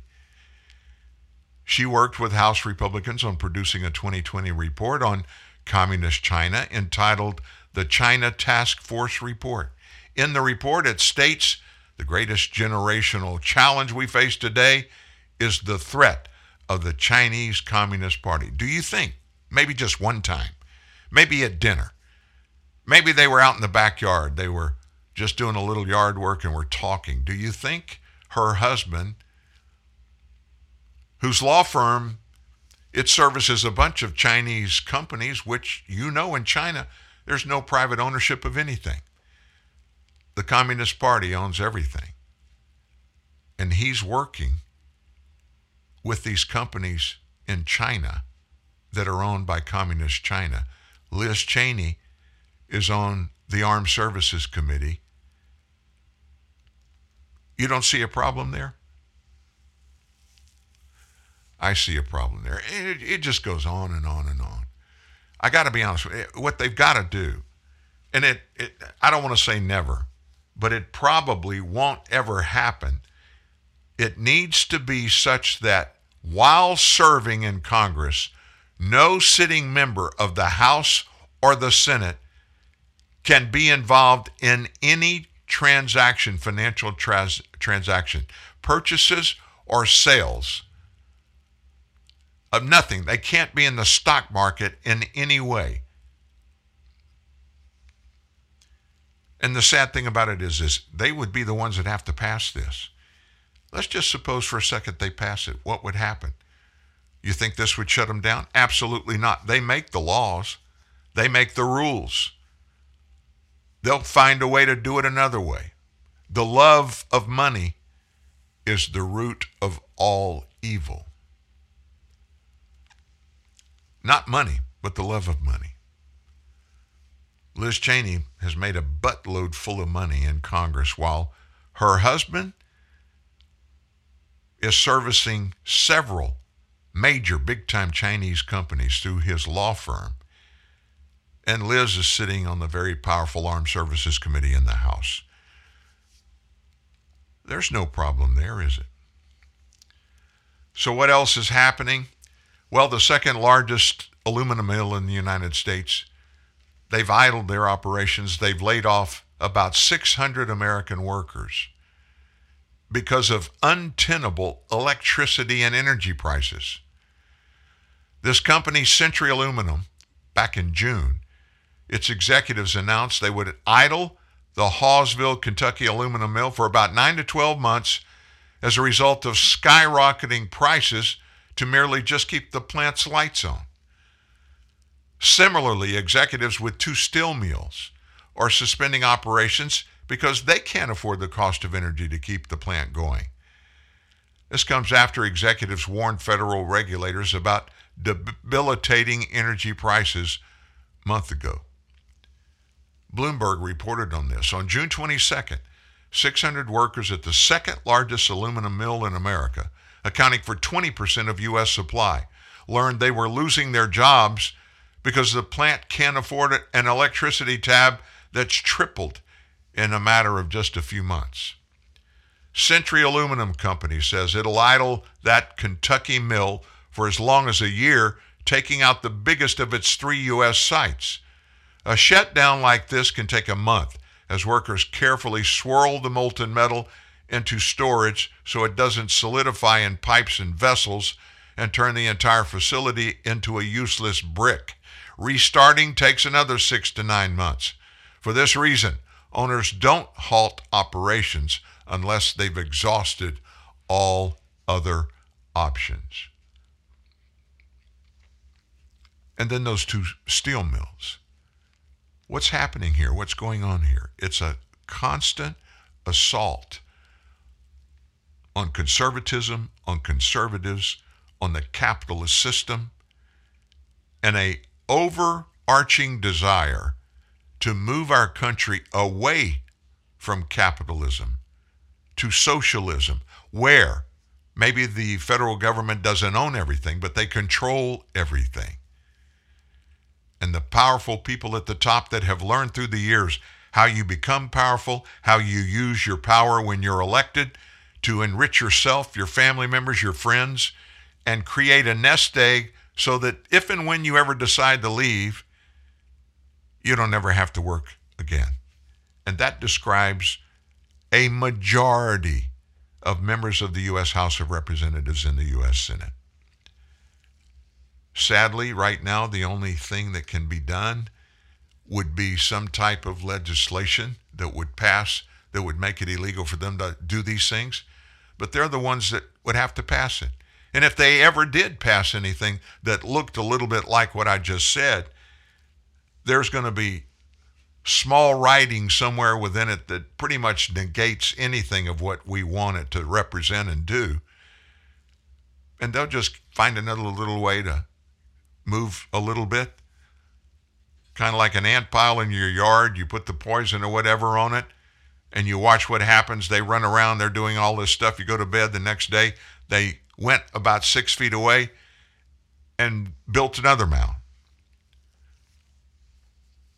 Maybe it's a little too simplistic to use that simile to talk about the United States Congress, but folks, they don't even care anymore. They're not trying to hide it. It's in our faces. And that's what they're all about, making sure the facts don't come out if the facts make them look bad. And right now, folks, all the facts that are around and out there, they don't make them look good, that's for sure. Hi, Tom Bodette, quote, checking in on my smartphone. Everyone's checking in nowadays at airports, restaurants, appointments with certain medical specialists. Seriously, people, TMI. Anyway, thanks to the Motel 6 mobile app, you can book a clean, comfortable room at Motel 6 on your smartphone and get a great rate. Then when you get to Motel 6, you can check in after you check in. Your friends will be totes jealous. I'm Tom Bodette for Motel 6, and we'll leave the light on for you. What can milk do?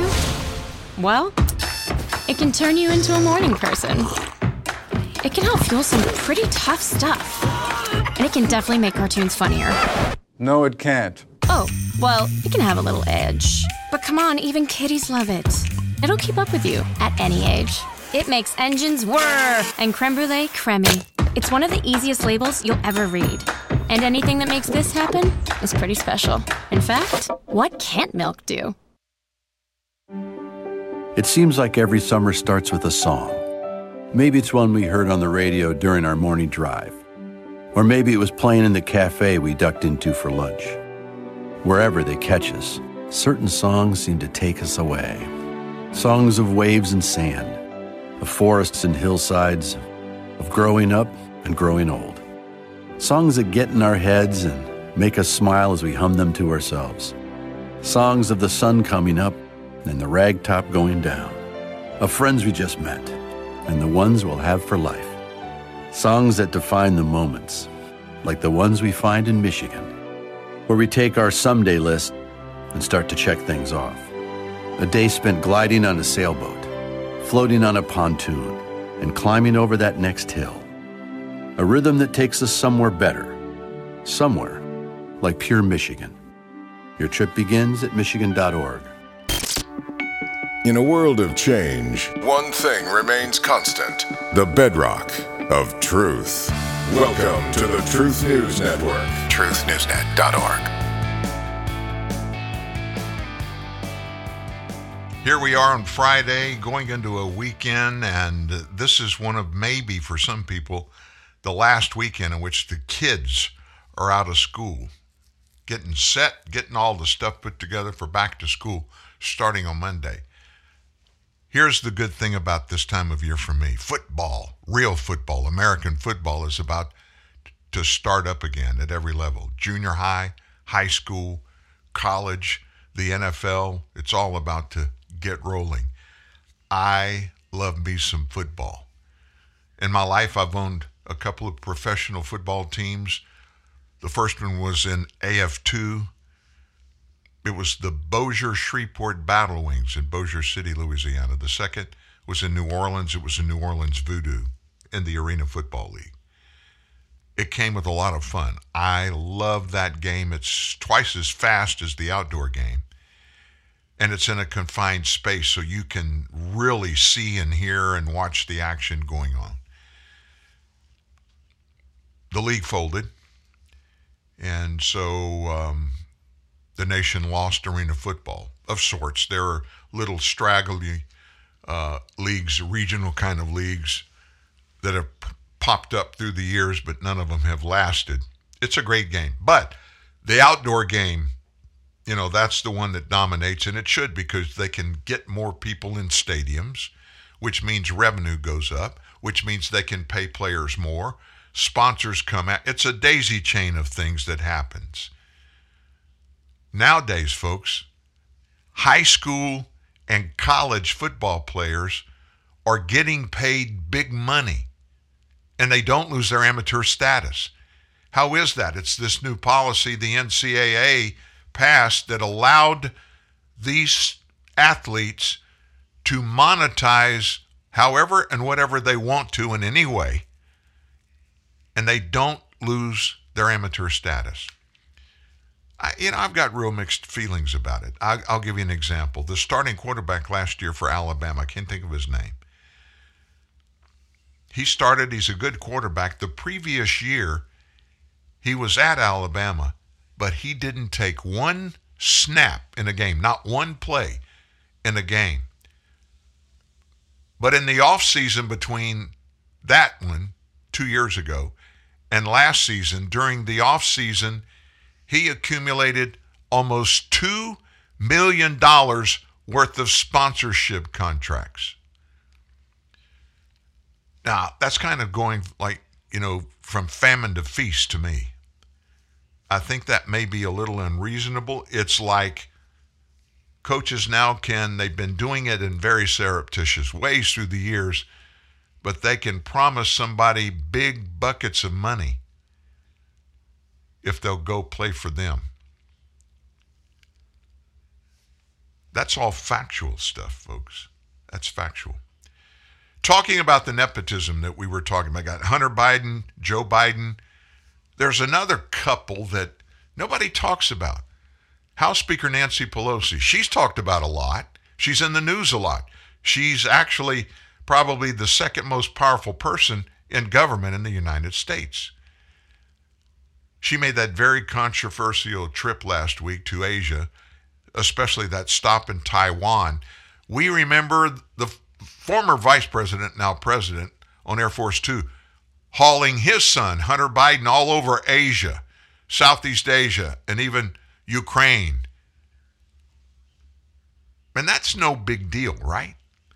Except Hunter Biden, he was making money off the fact that his father was vice president, and he was virtually selling access to the then sitting vice president of the United States. And more of that has been proved and documented. Joe Biden meeting with Hunter's business partners on numerous occasions, obviously a violation of a lot of rules. That's under investigation by the FBI. But there's a second one now that the light is shining on. Who might that be? Nancy Pelosi's son, who is in business, and he went with his mom on a taxpayer government jet, by the way, to Asia and to Taiwan. Taiwan, her son has some very big ties, financial ties, in Taiwan. Sean Duffy this morning revealed some of the facts about that. This may light you up. Get ready. Joining me now is New York Post columnist Miranda Devine. Miranda, good to see you. Listen, I thought that Paul Pelosi, her husband, would have made the trip with her to advance his credibility in foreign business dealings, but it wasn't her husband. It was her son who went on this trip. What do you think about Nancy Pelosi, the Speaker of the House, bringing her son on a foreign trip like this? Hi, Sean. Well, look, it's deja vu, isn't it? This is what Joe Biden did with Hunter Biden. It seems to be just common practice in Washington to bring your adult children along so that they can pursue their business goals, because we know that Paul Pelosi Jr. Is involved with businesses that are in some way connected to Taiwan and the semiconductor industry. And we also know that Nancy Pelosi went to quite a lot of trouble to remove any sort of link with her son and make sure that the American public was in the dark about his going along on the trip. The only reason we found out about it was because foreign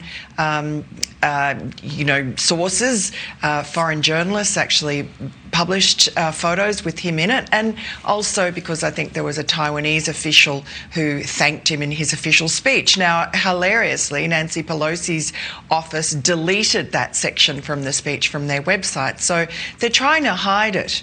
And if it's all above board and she just brought her son along as her escort to replace her husband, who's got a few problems of his own with that DUI charge, then why did she go to this effort to keep his presence under wraps? Yeah, well, of course. I mean, you would have put him on the manifest. You would have celebrated that your son is coming with you on this trip.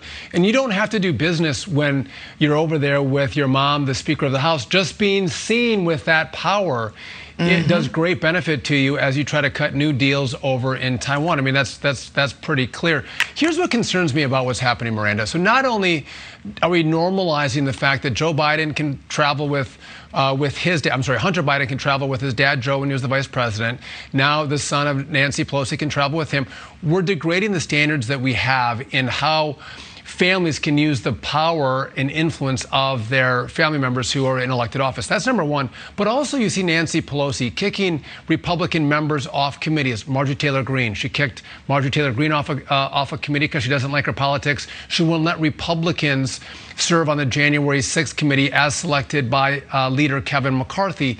They're degrading all these norms that have kept our institutions functioning and well. And I don't understand why they do that, because when Republicans take over, I think they're going to do the exact same thing to Democrats. It doesn't make any sense to me. What do you say, Miranda?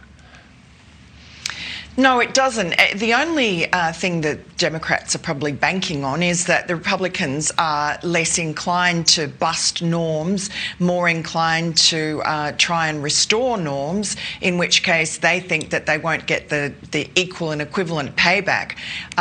I'm not getting that feeling from Kevin McCarthy and his crew. There will be new Republican members who are pretty much red-pilled. I think the sort of gentlemanly behaviour of Mitch McConnell and so on in the past, or Paul Ryan, that I think has been superseded because of really the quite appalling speakership of Nancy Pelosi, this zero-sum game that she plays. And for instance, it's not just her either. I mean, Adam Schiff is a particularly bad chairman of the Intel Committee, and I think you certainly will find next year, assuming that the Republicans do take back control of the House, that Adam Schiff will be stripped of his committee rights. And that is as it should be, because he has leaked, he has lied, he has abused his power on that incredibly important to our National Security Committee. You know what? I think Republicans are going to do it. They don't break the norms, but they'll follow suit when Democrats do break the norms. I think you're going to see Republicans, when they get back in power, there's going to be an investigation and a raid of Joe Biden's home and Hunter Biden's home. I think that's bad for democracy, but I think that's the new future that we're going to live in, Miranda. Terrible. You have a great piece in the New York Post. Check it out, everybody. Miranda Devine, thanks for joining me. Great news and information there. Our final notification to you for the week. 5 House Democrats that are running for re-election in districts that were won by Donald Trump in the 2020 election. They face a giant hurdle this week. Today, the House is debating that massive inflation-busting bill. These 5, they know if they vote for the bill in their districts, they very well may lose their seats in this election just around the corner. We're watching that for you, keep you posted. You guys have a great weekend. Don't forget our bullet points, Saturday bullet points, tomorrow morning bright and early. And we'll be back with you live on Monday morning here, Monday through Friday, 9 to 11 a.m. Central. Until then, until Monday, we'll leave you with a nice little song with Christina.